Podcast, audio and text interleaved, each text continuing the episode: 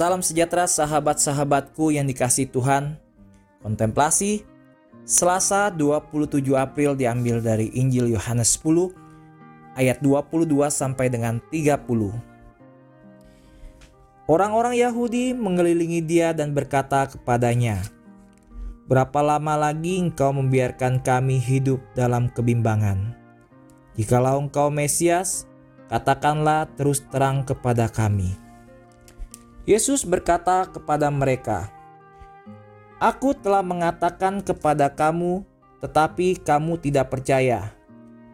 Pekerjaan-pekerjaan yang kulakukan dalam nama Bapa-Ku, itulah yang memberikan kesaksian tentang Aku. Tetapi kamu tidak percaya karena kamu tidak termasuk domba-dombaku." Sahabatku, masalahnya bukan karena Yesus tidak berbicara dengan cukup jelas. Masalahnya adalah orang-orang Farisi tidak siap untuk mendengarkan.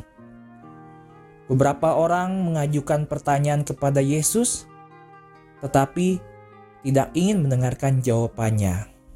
Mereka mungkin berkata, "Jika Tuhan ingin saya melakukan ini atau itu, Dia bisa memberitahu saya dengan jelas. Dia melakukannya." Tetapi mereka tidak mengerti karena mereka tidak siap untuk mendengarkan. Ada cerita sahabatku. Saat itu musim dingin seribu sembilan ratus tujuh belas, seorang anak laki-laki berusia lima belas tahun pagi-pagi sekali sedang berjalan-jalan di kota kecil di Spanyol. Dia menatap pemandangan kota yang ditutupi salju. Kemudian sesuatu menarik perhatiannya yang mengubah seluruh hidupnya. Apakah itu sahabatku? Beberapa jejak kaki telanjang di salju. Dia mengikuti jejak yang akhirnya dia menemukan biarawan Karmelit yang kakinya telah membuat jejak.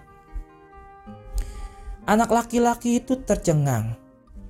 Dia tidak habis pikir begitu banyak hal-hal baik yang dilakukan di luar sana, yang mampu membuat pengorbanan besar untuk Tuhan dan untuk orang lain. "Bagaimana dengan saya?" Dia berpikir.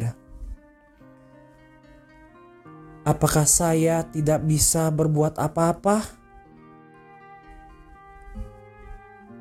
Itulah awal dari panggilannya. Dan hidup suci yang membuat anak muda itu menjadi Santo Josemaría seperti yang kita kenal sekarang. Sahabatku, berapa banyak orang yang melihat jejak kaki yang sama pagi itu? Apakah mereka bereaksi sama seperti yang dilakukan oleh Santo Josemaría? Dia siap untuk mendengarkan suara Tuhan. Karena dia siap mendengarkan dan dia mulai menjadi jiwa pendoa. Dan dia terus mendengarkan suara Tuhan sepanjang hidupnya sampai akhir hayatnya. Berusaha melakukan kehendak Tuhan dalam segala hal. Sahabatku, berbahagialah orang yang mendengar firman Tuhan. Tuhan bersabda, "Dan taatilah." Itulah kata-kata Yesus ketika seseorang menyebut bundanya, karena justru itulah yang bunda lakukan. Bunda selalu selaras dengan Tuhan. Bunda mendengarkan Tuhan dan taat. Bunda Maria, harapan kita dan tata kebijaksanaan, doakanlah kami.